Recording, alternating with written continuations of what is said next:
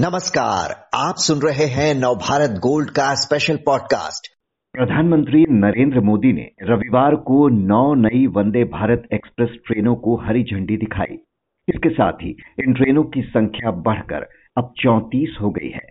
देश में सबसे तेज गति से चलने वाली ये ट्रेनें पूरी तरह स्वदेशी हैं, देखने में सुंदर और आधुनिक सुविधाओं से सुसज्जित। तो देश में रेल यात्रा के अनुभव को कैसे बदल रही हैं वंदे भारत एक्सप्रेस ट्रेन? इस पर चर्चा के लिए हमारे साथ हैं ईस्टर्न रेलवे के रिटायर्ड जीएम ललित त्रिवेदी जी। ललित जी, वंदे भारत ट्रेनें रेल यात्रा के अनुभव को कैसे बदल रही हैं? रेल यात्रा के अनुभव में जो यात्रियों को पहले सुविधा होती थी, रेल वंदे भारत ट्रेनों के माध्यम से रेलवे ने, रेल, रेलवे ने कोशिश की है कि बेहतर सुविधाएँ प्रदान हों उनको। इसमें एक तो जो पहले, जो पुराने एल कोचेस थे, जो आईसी उसमें थोड़े झटके लगते थे तो इसमें जो, एक स्पेशल टाइप के कपलर लगाए गए हैं, जैसे सेमी परमानेंट कपलर बोलते हैं, जिससे कि इनका स्टॉपिंग और स्टार्टिंग जो होता है, एकदम स्मूथ होता है, और यात्री को बिल्कुल भी झटका महसूस नहीं होता। इसके अलावा इसमें जो टॉयलेट्स हैं, जो शौचालय हैं, उसमें बायोवैक टॉयलेट्स का इस्तेमाल किया गया है, जिसमें कि, जैसे कि एयरपोर्ट में संचालित एयरक्राफ्ट से संचालित जो कमोड होते हैं टॉयलेट्स होते हैं, उसी तरह वैक्यूम से उसकी पैन की क्लीनिंग होती है तो कम पानी में और एक हाइजीनिक वातावरण उनको टॉयलेट के अंदर मिलता है, और एक जो स्पेशल जो भारतीय रेलवे की विशेष एक सफलता है कि हम लोग ने बायो टॉयलेट्स का बड़ा आ, अच्छा इस्तेमाल किया है और अब कोई भी वातावरण को दूषित करने के लिए कोई नीचे से डिस्चार्ज किसी चीज़ तरह का नहीं होता है। वो बैक्टीरिया उसको डिजोल्व कर देते हैं। इसी तरह जो हमारी वंदे भारत में एग्जीक्यूटिव क्लास है इसमें जो खासकर जो उच्च श्रेणी है उसमें तो जो सीट है वो आप उनको फोल्ड रिवर्स कर सकते हैं रोटेट कर सकते हैं। जिस डायरेक्शन में ट्रेन ट्रेवल कर रही हो, उस डायरेक्शन में उस सीट को मोड़ सकते हैं।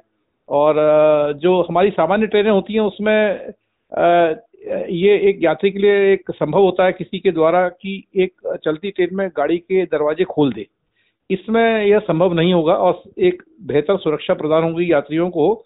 और, जब एक बार ट्रेन ट्रेन तभी चलेगी जब इसके सारे जो रेलवे के डब्बों के दरवाजे हैं वो अच्छी तरह से सुनिश्चित कर ली जाएँगे कि वो बंद हो गए और लॉक हो गए हैं। तभी वो ट्रेन अपने गंतव्य स्थान के लिए प्रस्थान कर सकती है। जी अभी तक शताब्दी ट्रेनें जो थी उनमें जो कोच लगते थे वो विदेशों से मंगाए जाते थे। लेकिन वंदे भारत ट्रेनें पूरी तरह देश में बन रही हैं। तो रेलवे के लिए ये कितनी बड़ी उपलब्धि मानते हैं आप? यह एक बहुत बड़ी उपलब्धि है क्योंकि मैं इसके जो जब निर्माण हुआ था, वंदे भारत ट्रेनों का शुरू, इंटीग्रल कोच फैक्ट्री चेन्नई में, उसके साथ उसकी जो उत्पादन, जो टीम थी, उसका मैं हेड था मुख्य यांत्रिक इंजीनियर होने के नाते तो इसमें हमारी सबसे बड़ी हमें गर्व की बात ये थी कि इसके पहले जो हमने एल एच बी ट्रेन चलाई थी, जो लिंक हॉफमैन बुश जो, जिस, जो राजधानी और शताब्दी में चल रही हैं, उनके कोचों का आयात हम की टेक्नोलॉजी का आयात हमने जर्मनी से किया था। कुछ कोचेज भी हमने शुरू में जो कोचेज थे वो जर्मनी से आए थे। लेकिन इसके अगेंस्ट जो ये वंदे भारत ट्रेनें हैं इसका पूरा स्वदेशी निर्माण हुआ इसकी जो कल्पना हुई जो अभिकल्पना हुई जो इसका डिज़ाइन हुआ जो इसका पूरा आ, हर स्टेज बाय स्टेज जो इसका निर्माण हुआ वो पूर्णतः स्वदेशी इंजीनियरों द्वारा किया गया भारतीय रेलवे की इंटीग्रल कोच फैक्ट्री स्थित इकाई में प्रोडक्शन यूनिट में उत्पादन इकाई है वहाँ पर। और बड़ी एक एक थ्रिल का महसूस होता था जब हमने पहली ट्रेन का निर्माण किया और प्रधानमंत्री मोदी के द्वारा वो जब जनवरी 19 में पहली वंदे भारत ट्रेन दिल्ली से बनारस के बीच में चली तो एक हम सब के लिए बड़ा रोमांचकारी और एक एक सफलता, सफल दिन रहा वो। जी वंदे भारत ट्रेनों का लुक और सुविधाएँ तो काफ़ी प्रीमियम है, लेकिन इसका किराया लोगों को काफ़ी अखर रहा है। क्या किराया कम नहीं किया जा सकता इन ट्रेनों का? इसमें कुछ इसमें सुविधा, इसमें कुछ एक नया वर्जन भी एक बनाने की कोशिश चल रही है, जिसमें कि इसमें नॉन एयर कंडीशन वर्जन हो और एक कुछ सुविधाओं और कुछ ऐसी सुविधाएँ जो कि यात्री जिनके बगैर भी महसूस कर सकते हैं कि वो ज़्यादा अच्छा सफ़र कर रहे हैं उसमें कुछ कटौती करके और आ, काफ़ी जगह इसका ये प्रयास है और ये एक ज़रूरत है। और खासकर रेलवे के जो आला अधिकारी हैं रेल मंत्रालय है उन लोगों ने महसूस किया है कि इनका इसका किराया कम होना चाहिए। और मुझे उम्मीद है कि निकट भविष्य में इस दिशा में कुछ कदम उठाए जाएँगे। जी आप कह रहे हैं कि नॉन एसी वर्जन इसका आ सकता है तो क्या जैसे शताब्दी ट्रेनों का हम नॉन एसी वर्जन देखते हैं जन शताब्दी एक्सप्रेस क्या उसी तरह से ये पूरी एक non AC Vande Bharat train हो सकती है या जो अभी वर्तमान में चल रही है उन्हीं में कुछ कोच लगाए जा सकते हैं? नहीं इसमें सभी तरह की हमारे पास उपाय हैं और जैसे आपने देखा होगा कि हमने ए सी थ्री टीयर में और कम खर्चा कम करने के लिए एक इकोनॉमी एसी थ्री टीयर चलाया था। ऐसे कुछ दो तरह के उपाय होते हैं। एक तो सीट अगर बढ़ा दें हम तो कम एक ही कोच में ज़्यादा सीट हो जाएँगी तो पर हेड किराया कम हो सकता है। और दूसरा नॉन एसी वर्जन में क्योंकि खर्चा कम आता है तो एक, वो भी एक विकल्प है। और दोनों विकल्पों में विचार हो रहा है। और मुझे उम्मीद है कि जैसे आपको पता ही होगा कि हम तो इवन जो लोकल ट्रेन चलती हैं लोकल वंदे भारत की मेट्रो, वंदे भारत की एमयू सभी तरह के कई दिशाओं में काम चल रहा है। तो मुझे उम्मीद है कि शीघ्र ही इसका नया लुक, नया एक इकोनॉमी वर्जन पेश किया जाएगा, जिसमें कि आम जनता को जो एक किराए का भार है, वो कुछ कम हो सकेगा।